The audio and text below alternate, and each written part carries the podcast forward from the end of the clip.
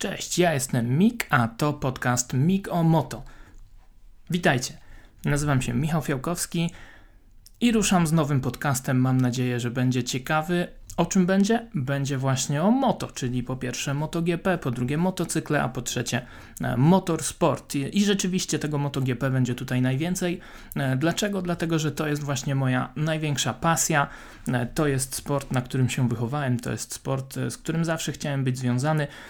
Byłem przez 8 lat komentatorem tego właśnie sportu. Najpierw na antenie Sport Klubu, później Polsatu Sport. W tym sezonie komentowałem kilka innych serii, włoskie mistrzostwa Mistrzostwa e, CIF e, w N-Sport Plus, także Mistrzostwa Polski na Live Motorsport TV i w Motowizji. E, zajmuję się też wieloma innymi rzeczami, między innymi PR-em i social media w motorsporcie. Współpracuję z wieloma kierowcami, zawodnikami, teamami, ale to MotoGP to jest właśnie taki mój konik, to jest coś, co bardzo, bardzo lubię tym sezonie poświęciłem się właśnie trochę innym e, tematom, ale zdałem sobie sprawę, że tego MotoGP e, bardzo mi brakowało. Brakowało mi po prostu tego gadania e, o wyścigach, o najlepszych wyścigach motocyklowych na świecie. No i właśnie stąd ten podcast. No to co? To były dwa słowa o mnie, to były dwa słowa o tym, czego możecie spodziewać się w tym podcaście. A teraz lecimy z tematem. MotoGP będzie oczywiście dominowało w tym podcaście. Nie chciałbym, e, żeby było to e, tylko MotoGP, bo mamy mnóstwo innych serii, są wyścigi superbajków, są endurance, e, są wyścigi w ogóle nie tylko motocyklowe, ale też wiele ciekawych samochodowych serii, serii, w których startują Polacy, więc chciałbym też, żebyśmy trochę czasu poświęcili i, i tym wyścigom. No ale skupiamy się przede wszystkim na MotoGP i zaczynamy, jak żeby inaczej, od podsumowania sezonu 2017, sezonu absolutnie niesamowitego, sezonu, który dostarczył mnóstwo emocji i sezonu, który znów padł łupem Marka Marqueza. 24-latek z Hiszpanii jest już w tej chwili czterokrotnym mistrzem królewskiej klasy, ma też dwa tytuły w mniejszych kategoriach, no i naprawdę to, co wyczynia Mark Marquez na motocyklu Hondy, aż brakuje słów, aby to wszystko opisać. 6 zwycięstw w tym sezonie, ale też 27 wywrotek w drodze o to mistrzostwo. Tytuł wywalczony praktycznie na ostatnich metrach w Walencji, w ostatnim wyścigu tego sezonu, po bardzo, bardzo zaciętej walce z Andreą Dovizioso i tego też chyba mało kto się spodziewał. No ale Mark Marquez oczywiście wielki zwycięzca E, tego sezonu i tutaj trudno powiedzieć e, coś nowego, trudno powiedzieć coś, co nie zostało już powiedziane, jeśli chodzi o tego e, młodego geniusza. Moim zdaniem absolutnie zawodnik, który ma papiery, ma szansę na to, aby pobić te wszystkie możliwe rekordy, rekordy Mika Duena, Valentino Rossiego, Angela Nieto czy Giacomo Agostiniego właśnie, także no tutaj Mark Marquez nie zawodzi e, po raz kolejny, no ale tego się spodziewaliśmy. Ja chciałbym poruszyć w ogóle e, w tym dzisiejszym pierwszym odcinku e, kwestie zawodników MotoGP, tych, których najbardziej imponowali, ale także tych, którzy no, zawiedli, którzy jednak rozczarowywali. Jednym z tych, którzy najbardziej e, imponowali w tym sezonie jest oczywiście Andrea Dovizioso, ostateczny wicemistrz świata, e, fabryczny zawodnik Ducati, zawodnik, który wygrał aż e, sześć wyścigów. No i to jest naprawdę coś niesamowitego, bo ten sezon, sezon 2017 był dla Andrei Dovizioso dziesiątym w królewskiej kategorii. Aż trudno uwierzyć, że ten zawodnik, który dopiero wydawałoby się niedawno zaczynał tę przygodę z królewską klasą, ma już na swoim koncie dekadę startów e, w MotoGP. Od kilku lat startuje w Ducati. E, praktycznie od samego początku jest jednym z czołowych zawodników. Cztery razy w klasyfikacji generalnej finiszował na piątej pozycji, e, był też czwarty, był trzeci, no i to jest ten trzeci rezultat, tytuł drugiego wicemistrza świata, wywalczony w 2011 roku na Repsol Hondzie. To jest jego najlepszy rezultat w karierze. E, do tej pory. Andrea Dovizioso e, miał taką opinię no, bardzo solidnego, nie chcę powiedzieć rzemieślnika, ale rzeczywiście bardzo solidnego, dobrego zawodnika, no jednak z tego e, drugiego kalibru, z tego drugiego garnituru nie był tym kosmitą. Tak się mówi o tej najszybszej czwórce, o tej najszybszej piątce, o tych wybitnych zawodnikach jak Rossi, Lorenzo. Andrea Dovizioso nigdy do tej kategorii nie był zaliczany przez kibiców, przez ekspertów i sam siebie chyba także do tej kategorii e, nie zaliczał, mimo że przecież był mistrzem e, świata w klasie 125 przez dwa lata, e, był też wicemistrzem w 250, ustępował tam tylko i wyłącznie Jorge Lorenzo wtedy, który jednak dysponował lepszym motocyklem, no i mimo wszystko Andrea Dovizioso w MotoGP Radził sobie nieźle, ale nie błyszczał. Brakowało tych kapitalnych wyników, brakowało tych przebłysków, które pokazywali czy to Mark Marquez, czy to Maverick Vinales też w ostatnich latach. Ale w tym sezonie to wszystko się zmieniło. Sześć wygranych wyścigów, no i to jest naprawdę wydarzenie bez precedensu. Pamiętam pierwsze zwycięstwo Andrei Dovizioso w MotoGP, to był 2009 rok, Tor Donington Park, tor wilgotny, przesychający, nie było wiadomo jakie opony założyć. Ducati wtedy e, zaryzykowało. Pamiętam jak Livio Supo, wtedy szef tego zespołu, wtedy jeździli tam e, Casey Stoner i Nicky Hayden, powiedział e, po wyścigu będziemy albo bohaterami, albo idiotami, no i okazaliśmy się idiotami, bo rzeczywiście nie trafili z tymi oponami kompletnie. Trafili za to między innymi właśnie Andrea Dovizioso, Randy Depunier, Antony West, to oni wtedy mocno imponowali w tym wyścigu, a Andrea Dovizioso właśnie ten wyścig wygrał. A później co? Później nic. Przez wiele, wiele lat jeździł szybko, solidnie, w dobrych zespołach, gdzieś tam wysoko w tabeli, ale brakowało tej kropki nad i. Wygrał wyścig w zeszłym roku w Malezji, też w takich trochę niepewnych warunkach, też na przesychającym torze. A w tym sezonie sześć zwycięstw, piękne pojedynki z Markiem Marquezem, chociażby ten w Australii, czy w Japonii, e, czy w Austrii, e, przepraszam, nie w, Australii. W Australii były problemy, w Austrii było za to kapitalne absolutnie zwycięstwo. No i Andrea Dovizioso zdecydowanie w kategorii tych, którzy imponowali najbardziej zajmuje tutaj miejsce numer jeden. Drugie miejsce jednak w klasyfikacji generalnej. No i ciekawe, czy w przyszłym roku, jeżeli Ducati nadal będzie tak systematycznie szło do przodu, czy Andrea Dovizioso nam tutaj nie stanie na najwyższym stopniu e, podium. Marquez będzie na pewno faworytem, ale Andrea Dovizioso znów może napsuć mu trochę krwi. Napsuł zresztą w tym roku bardzo dużo, bo przecież jeszcze w Walencji nie było to wszystko wcale przesądzone i była szansa, że to się zakończy wielkimi, wielkimi E, problemami, bo Marquez zaliczył ten uścisk przedniego koła w pierwszym zakręcie, niesamowita zresztą historia. Cudem się wyratował po raz kolejny. On jest mistrzem, Dovizioso jest wicemistrzem, e, a my idziemy dalej. Raczej schodzimy w dół tej klasyfikacji generalnej. Na trzecim miejscu e, Maverick Vinales. Maverick Vinales, który imponował przez te dwa sezony, kiedy startował w Suzuki, no i mówiło się, że jak już dostanie ten fabryczny motocykl z Hondy, Yamahy, no to wówczas będzie jednym z kosmitów. No i rzeczywiście, początek tego sezonu był świetny. Trzy wygrane wyścigi w pierwszych pięciu rundach, ale później pojawiły się problemy. I te problemy były kompletnie niespodziewane, chyba nawet dla samego Winialesa, bo on przed sezonem na prezentacji zespołu w Madrycie mówił: Przesiadłem się na Yamaha, to jest dużo lepszy motocykl, idealnie mi pasuje, wszystko przychodzi mi lepiej, no po prostu e, rewelacyjna historia. I faktycznie Maverick Vinales e, na tej Yamasze czuł się jak ryba w wodzie, przynajmniej do połowy sezonu. Później pojawiły się te problemy, duże problemy e, z motocyklem, z oponami w warunkach takich, kiedy brakowało tej przyczepności, no i ewidentnie w tym wszystkim Maverick Vinales nam się pogubił. No i pytanie, czy faktycznie jest tym kosmitą, czy też nie, bo pod koniec sezonu nawet tej zimnej krwi mu brakowało w rozmowach e, z dziennikarzami, wytykał te błędy Yamasze, wytykał te problemy. I to jest zastanawiające, bo e, przecież e, to właśnie pod niego ten motocykl był zimą rozwijany, więc tutaj Maverick Vinales ma jeszcze przed sobą sporo pracy. Tytuł drugiego wicemistrza świata, jak najbardziej świetny wynik, no ale troszeczkę w tej drugiej połowie sezonu jednak tych wyników zabrakło. Zobaczymy, co przyniesie e, przyszły rok w przypadku Winialesa, zobaczymy, co przyniesie też w przypadku jego kolegi z zespołu Valentino Rossiego, jeden e, z absolutnie topowej trójki e, zawodników motocyklowych w historii cyklu Grand Prix, dziewięciokrotny mistrz świata, no ale w tym sezonie dopiero piąty w klasyfikacji generalnej, jedno zwycięstwo pokonany na finiszu jeszcze przez Daniego Pedroze z ekipy Repsol Honda, no i Valentino Rossi też już powoli zaczyna się zastanawiać, czy przypadkiem ten sezon 2018 nie będzie jego e, ostatnim. Kończy się wtedy kontrakt doktora, czy zostanie ten kontrakt przedłużony, tego nikt e, nie wie. E, kilku jest takich, którzy liczą na to, że jednak ta umowa faktycznie przedłużona nie będzie, bo chcieliby po prostu wskoczyć na jego miejsce.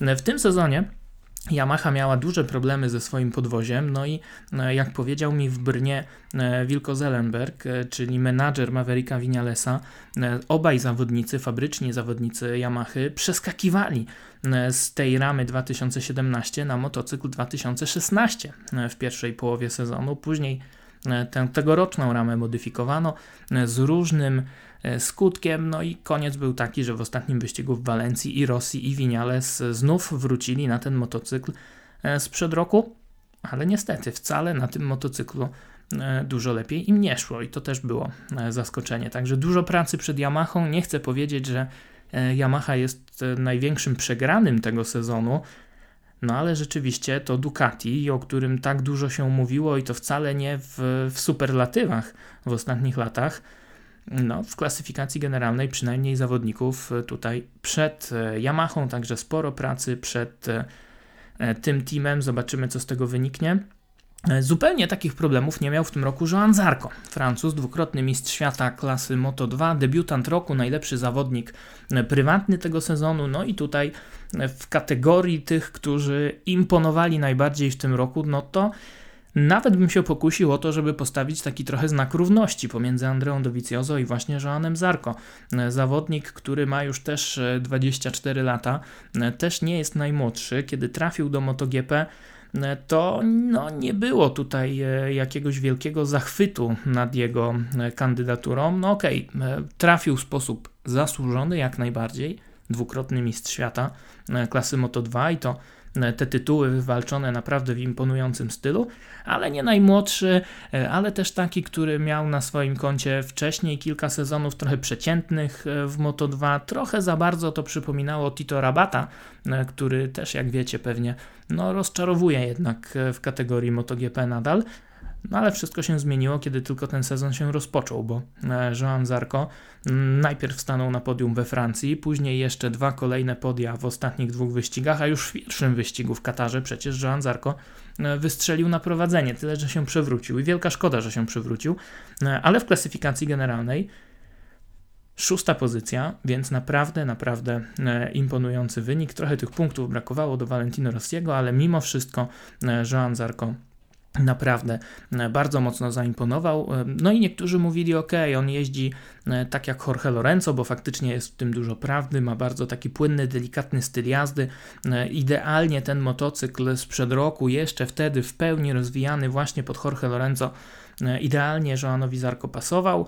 No ale kiedy dostał nową maszynę 2017, tę, z którą e, Rossi i Vinales mieli tyle problemów e, w Walencji na testach po wyścigu, e, Joan Zarco był bardzo szybki i mówił, że problemów nie ma żadnych, także to było zaskoczenie i bardzo, bardzo jestem ciekaw, co nam pokaże Francuz w przyszłym roku. Już słychać takie głosy, E, że jeśli faktycznie Valentino Rossi zakończy karierę, to e, Yamaha może właśnie Joana Zarko ściągnie w jego miejsce. Już też e, zęby sobie ostrzy KTM na Francuza. Chcieliby Joana Zarko w swoich szeregach i rzeczywiście wydaje się, że to jest bardzo dobry pomysł, żeby on tam zastąpił Bradley'a Smitha za dwa lata, no ale czy tak się faktycznie stanie? Najpierw Joan Zarko musi zrobić ten kolejny krok i pokazać, że to, co wywalczył w tym sezonie, to nie był wypadek przy pracy, to nie był jakiś taki jednorazowy, całoroczny przebłysk, a właśnie postawa godna przyszłego mistrza, potencjalnego mistrza MotoGP. Czy tak się stanie? Zobaczymy. Ja trzymam za niego kciuki, bo naprawdę na mnie zrobił ogromne wrażenie. Nie spodziewałem się aż tak dobrych wyników i ciekawe, co Joan Zarko e, pokaże w przyszłym roku. Kolejny zawodnik, który też stał na podium e, trzy razy, ale od którego chyba no, liczyliśmy na więcej. E, Jorge Lorenzo, trzykrotny mistrz kategorii MotoGP. Zawodnik, który otworzył te drzwi dla Mavericka Vinalesa i dla jego transferu do Yamahy, bo z tej Yamahy po 9 latach przeszedł w tym sezonie E, do Ducati. No i to był też wielki, wielki znak zapytania, jak on sobie w tym zespole poradzi, jak on sobie poradzi na tym motocyklu, który e, jednak miał opinię i ma nadal opinię maszyny, którą trzeba jeździć bardzo agresywnie. E, to pokazał Casey Stoner, do tej pory jedyny zawodnik, który na Ducati w MotoGP wywalczył tytuł mistrza świata. I rzeczywiście Jorge Lorenzo z tym swoim płynnym stylem jazdy, z dużymi prędkościami w zakręcie e, miał sporo problemów. E, widać to chociażby po, po tym pakiecie aerodynamicznym, z jakiego korzystał e, Jorge Lorenzo, bo te skrzydełka niby zabronione, jednak widzieliśmy ich dużo w MotoGP. Jorge Lorenzo skorzystał z tych pełnych, największych skrzydeł. One pomagały, jeśli chodzi o stabilność motocykla w szybkich zakrętach, stabilność na hamowaniu, stabilność na wejściu. Tego mu bardzo brakowało brakowało. E, zupełnie tego nie brakowało Andrei Dovizioso, który też właśnie jeździ inaczej i e, wcale z tych e, aerodynamicznych skrzydeł nie korzystał. No i ciekawa taka statystyka, jeśli chodzi o Jorge Lorenzo. On zajął w generalce siódme miejsce w tym roku, trzy razy stał na podium, jak już mówiłem, wywalczył 137 punktów. No i nie możemy tego nie porównać do pierwszego sezonu w Ducati Valentino Rossiego. To było w 2011 roku. Tam wtedy też mówiło się, że nie było szału, było jedno podium, ale wtedy e, Valentino Rossi też był siódmy w klasyfikacji generalnej, wywalczył dwa punkty więcej, bo 139, mimo że wtedy mieliśmy wyścig mniej, mieliśmy tylko 17 Grand Prix, e, w tym roku było 18 wyścigów. No i wtedy kolega zespołowy, czyli e, Nicky Hayden, był tuż za Valentino Rossim w tym pierwszym sezonie, byli bardzo blisko siebie, tam było tylko kilka punktów różnicy pomiędzy nimi. W tym sezonie Jorge Lorenzo, no jednak za kolegą zespołowym, za Andreą Dovizioso, E, i to dość e, wyraźnie. No tutaj można oczywiście długo dyskutować, że to inne czasy, że to inni zawodnicy, ale warto zwrócić uwagę e, na fakt, że jak po dwóch latach Valentino Rossi odszedł z zespołu Ducati, został tam Nicky Hayden, dołączył właśnie Andrea Dovizioso, no i przez dwa lata szli z Nickim Haydenem web w web. Tam były różnice niewielkie, były bardzo ostre pojedynki, ten pamiętny chociażby w Indianapolis, gdzie wystrzelili z krawężnika w kierunku ostatniej prostej, także dużo, dużo e, tego typu historii miało miejsce i ten poziom był bardzo wyrównany. W tym sezonie jednak, mimo że oczywiście ten motocykl jest zupełnie inny niż e, przed sześcioma laty, no to Jorge Lorenzo daleko, daleko w tyle za kolegą e, z zespołu, chociaż oczywiście kolega z zespołu dużo bardziej doświadczony na tym Ducati, także ja w podsumowaniu sezonu, jakie pojawiło się na portalu motormania.com.pl kilka dni temu, pisałem, że ten sezon w wykonaniu Lorenzo był całkiem niezły i tak też uważam, no ale pojawiły się takie głosy, że e, to wcale całkiem niezły wynik nie był. Także no, zdania są podzielone. Ciekaw jestem, e, co wy o tym wszystkim e, sądzicie.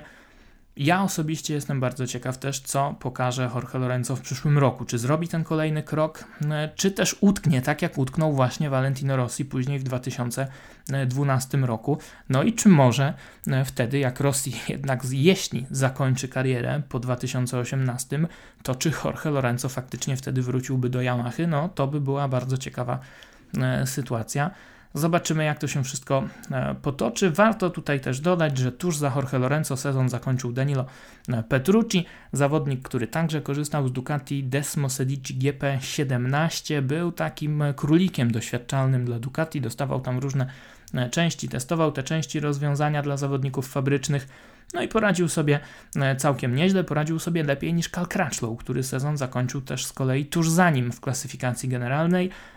No i tutaj chyba trzeba powiedzieć, że e, to jest jednak rozczarowanie, bo e, Crutchlow w zeszłym roku miał bardzo, bardzo mocną drugą połowę sezonu. No przecież wygrał dwa wyścigi, no regularnie stawał na podium, naprawdę szedł jak burza.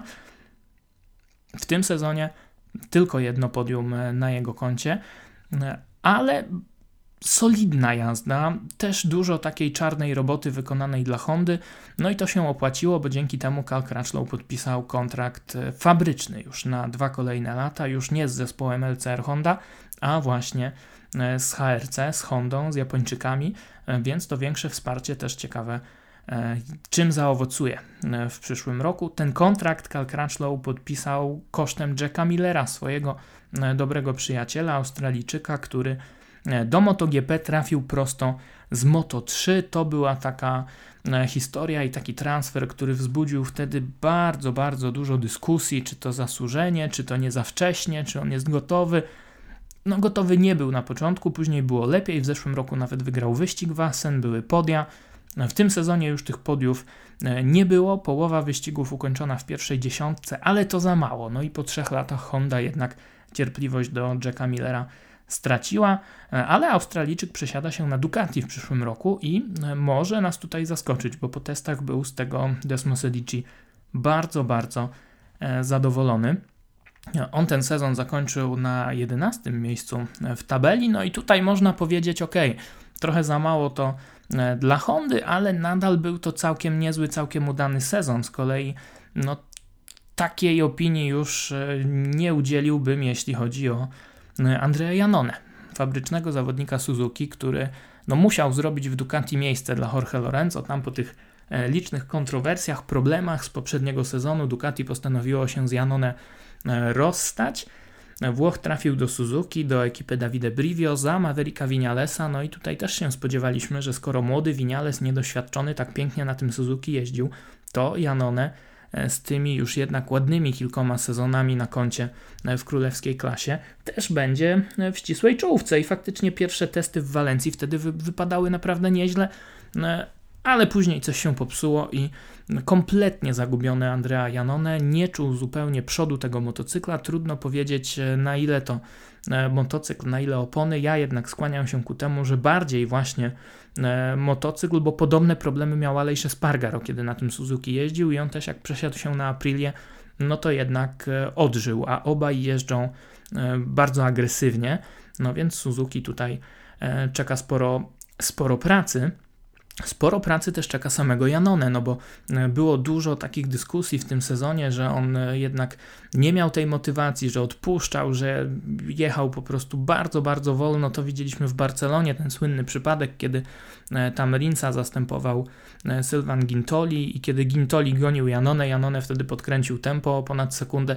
No było dużo takich sytuacji, które raczej w MotoGP nie powinny mieć miejsca, więc Dużo pracy przed Janone, chociaż ta końcówka sezonu była niezła, bo e, tam był cztery razy w, wysoko w tych ostatnich e, czterech wyścigach. Czwarte miejsce w Japonii to jest właśnie jego e, najlepszy rezultat, no ale w klasyfikacji generalnej tylko 11 punktów więcej niż debiutant Alex Rins, który jedną trzecią sezonu, dokładnie 6 wyścigów opuścił z powodu kontuzji, także no to już powoduje, że e, Suzuki musi się mocno nad tym wszystkim zastanowić. Były nawet takie głosy, żeby może Janone podziękować, e, żeby może go zwolnić z tego dwuletniego kontraktu. E, Suzuki tego nie zrobiło, może to i dobrze. Są fair w stosunku do swojego zawodnika. Zobaczymy, jak to się zakończy. Z włoskich klimatów przeskakujemy na Hiszpanię, Katalonię, Barcelona, dokładnie Granollers, czyli bracia Espargaro. Alejsz i Paul. Alejsz jeździł w zeszłym roku na fabrycznym Suzuki przesiadł się na fabryczną Aprilię. Paul jeździł w zespole Tech 3 na Yamasze, na prywatnej Yamasze, przesiadł się na fabrycznego KTM-a. Pamiętam, że e, jak z Polem rozmawiałem pod koniec poprzedniego sezonu, to e, dało się wyczuć taką wyraźną nutkę e, rozżalenia. Mówił, że to nie jest ani dla jednego, ani dla drugiego z braci idealny wybór, idealna droga, no ale czasami takie decyzje też trzeba podejmować i czy to faktycznie się okazało krokiem w złą stronę?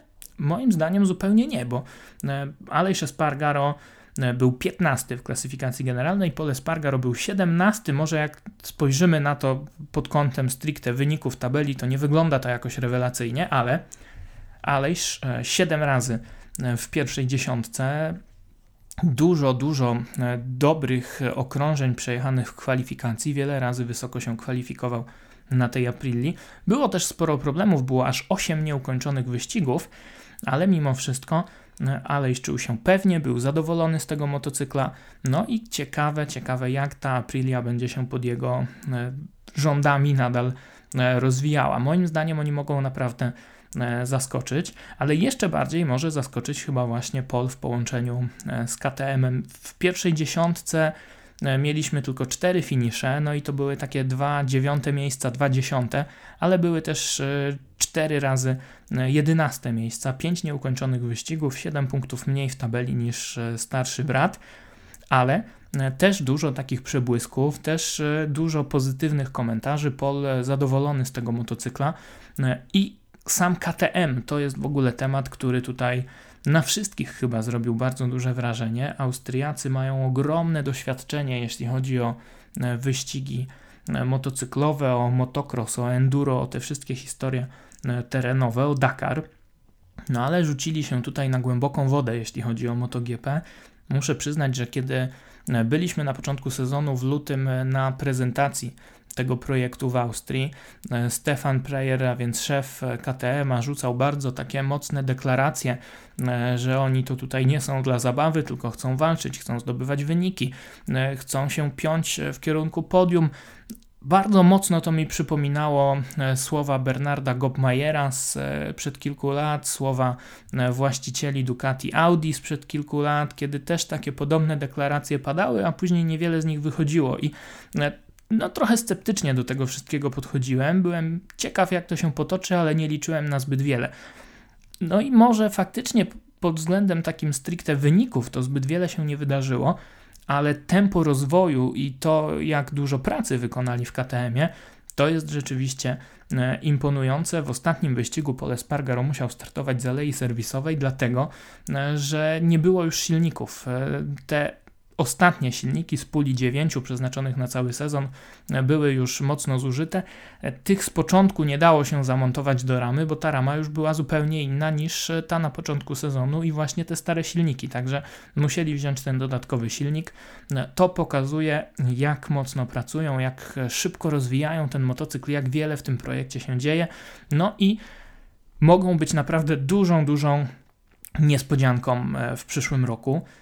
Niespodzianki zabrakło, jeśli chodzi o Bradley'a Smitha. E, to jest kolega zespołowy Pola Espargaro. To jest zawodnik, który jest już bardzo doświadczony, ma bardzo takie techniczne, metodyczne podejście do wyścigów, mnóstwo czasu spędza nad e, ustawieniami, nad przygotowaniami motocykla, tego typu historiami.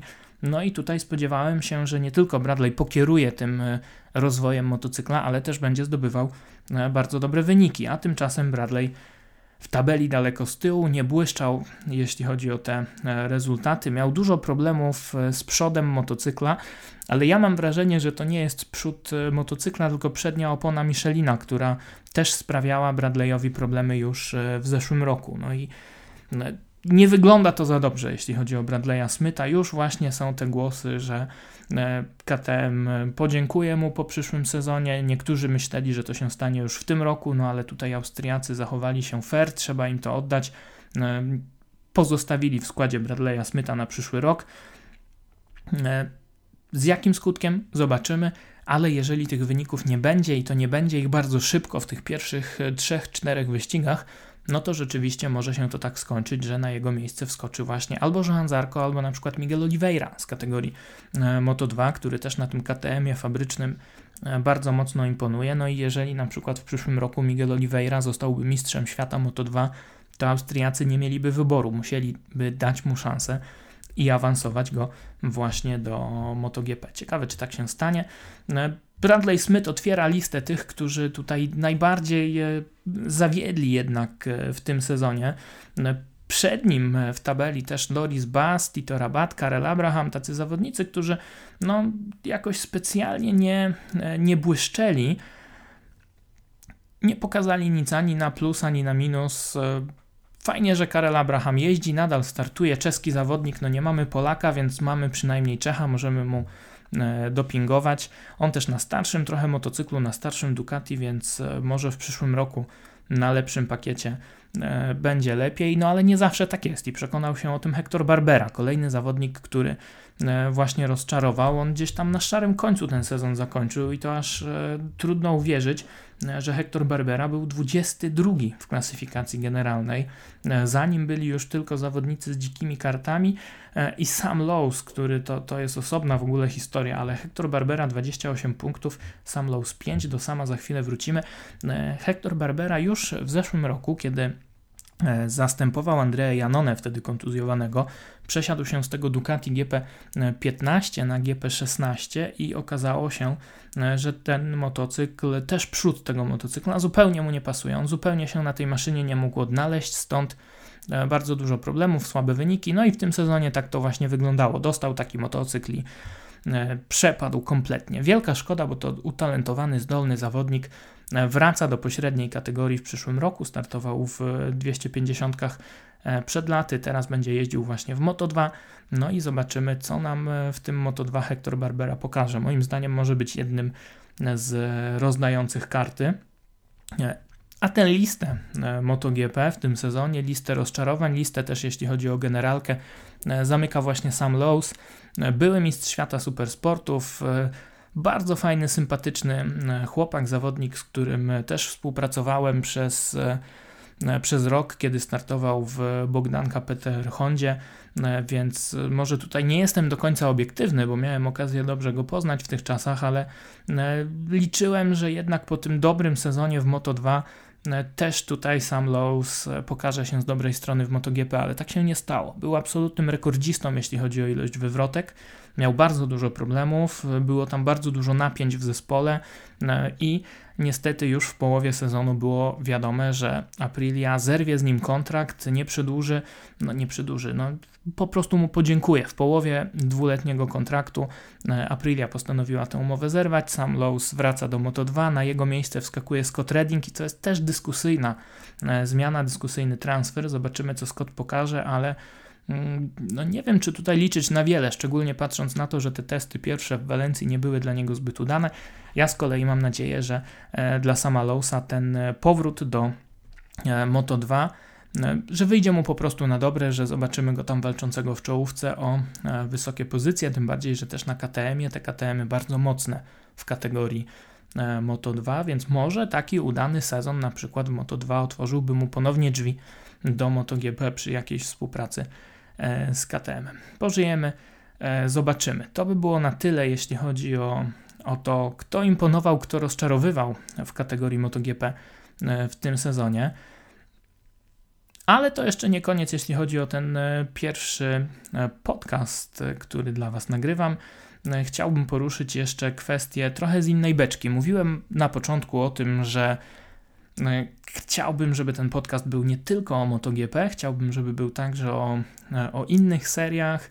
Jest tych serii sporo i w niektórych z nich startują Polacy. I tutaj naprawdę warto się pochylić nad tym, e, co Polacy w tym sezonie e, osiągnęli, jak sobie radzili. I tutaj mamy trzy takie główne punkty, trzy takie historie, które były no chyba najciekawszymi w tym sezonie. Zacznę może od tej najciekawszej, od tego numeru jeden absolutnie moim zdaniem, a więc e, Daniel Blin, 16-latek, chłopak z Torunia, pierwszy sezon w Mistrzostwach Świata, wsiada na pierwszy sezon w ogóle, przepraszam, pierwszy sezon w ogóle dlatego tak trudno to ogarnąć. Pierwszy sezon w ogóle na motocyklu wyścigowym na Yamaha R3 wsiada, wygrywa Mistrzostwa Polski, wygrywa Puchar Europy, jedzie do Niemiec e, z dziką kartą na IDM, wygrywa dostaje dziką kartę po długiej e, walce o tę dziką kartę, dostaje dziką kartę na start Mistrzostwach Świata, e, jedzie tam e, praktycznie sam, wsiada na motocykl Portimao, bardzo trudny tor, finiszuje w połowie stawki.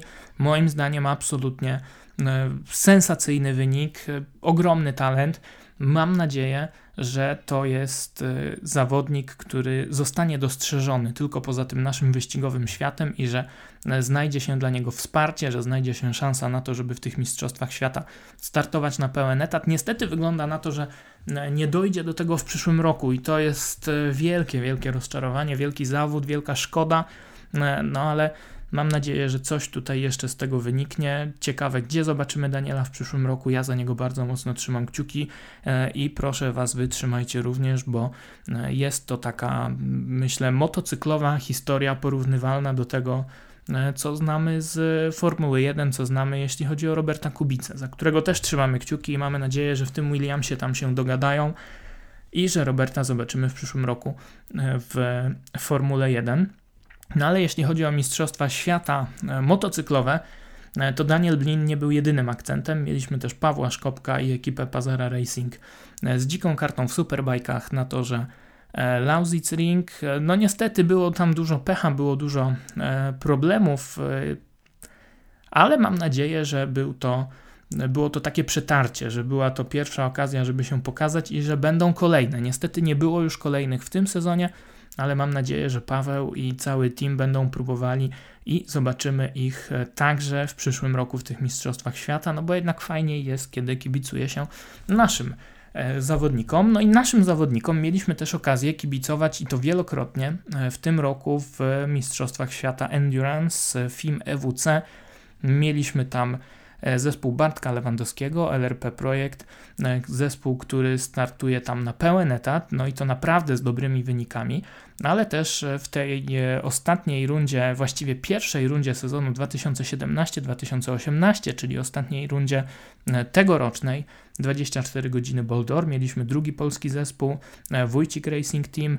E, ten team już startował też wcześniej na torze Slovakia Ring w wyścigu 8-godzinnym. E, ja na tych wszystkich zawodach miałem wielką przyjemność być i jeżeli chcecie, bardzo chętnie w kolejnym odcinku opowiem Wam, jak to wszystko wyglądało od kulis, jak to wszystko wyglądało z perspektywy boksu, bo tam naprawdę działo się bardzo, bardzo wiele ciekawych rzeczy. I jeśli chodzi o Pawła, w superbajkach i jeśli chodzi właśnie o polskie zespoły w wyścigach endurance i mam nadzieję, że o tym będą między innymi e, kolejne podcasty. No właśnie, co jeszcze się w tych podcastach e, wydarzy, o czym będziecie mogli e, usłyszeć. Ja sobie przygotowałem kilka takich tematów, o których chciałbym Wam poopowiadać. Między innymi to, ile kosztuje MotoGP, ile kosztuje, jeżeli E, chcielibyście założyć swój zespół, chcielibyście wystawić team zawodników, e, wynająć motocykle, ile to naprawdę kosztuje. Miałem przyjemność e, taki materiał przed laty przygotować, kiedy byłem korespondentem brytyjskiego magazynu Motorcycle Racer. Wtedy przygotowałem taki artykuł. Wielu szefów zespołu anonimowo zgodziło się powiedzieć, co ile kosztuje, jak to wygląda, i stworzyło to taki fajny obraz tych realiów w MotoGP, więc bardzo chętnie bym Wam to przybliżył. Zresztą swojego czasu też publikowałem taki e, materiał w Motormanii czy w wiadomościach motocyklowych, które były przed Motormanią, e, ale bardzo chętnie do tego e, wrócę. Chciałbym Wam też opowiedzieć, jak to w ogóle wszystko wygląda na MotoGP od, od kulis, zaczynając od tego mojego pierwszego razu, tego pierwszego wyścigu, na którym byłem 13 lat temu jako dziennikarz, ale też poruszyć kwestię tego, które GP jest najlepsze.